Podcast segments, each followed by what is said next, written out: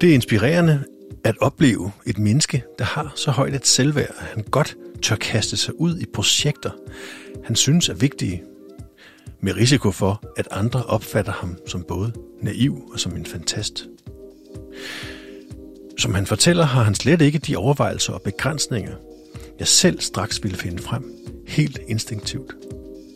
Faktisk lader han sig ikke rigtig styre af begrænsninger.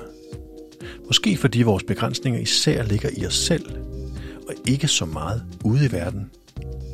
Og hvis han samtidig ikke har indre begrænsninger, sker der virkelig noget. Naivitet er et stærkt udviklingsværktøj, og helt klart et overset udviklingsværktøj. Der er også noget kultur involveret. Men tænk, hvor spændende en arbejdsplads, der kan skabes, hvis vi hylder naiviteten.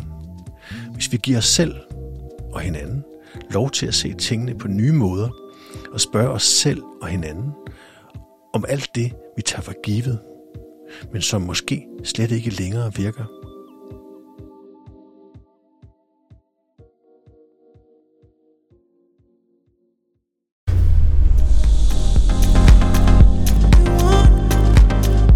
Hør flere podcasts på din foretrukne platform. Ind på aktiverditpotentiale.dk når du selv har noget vigtigt på hjerte.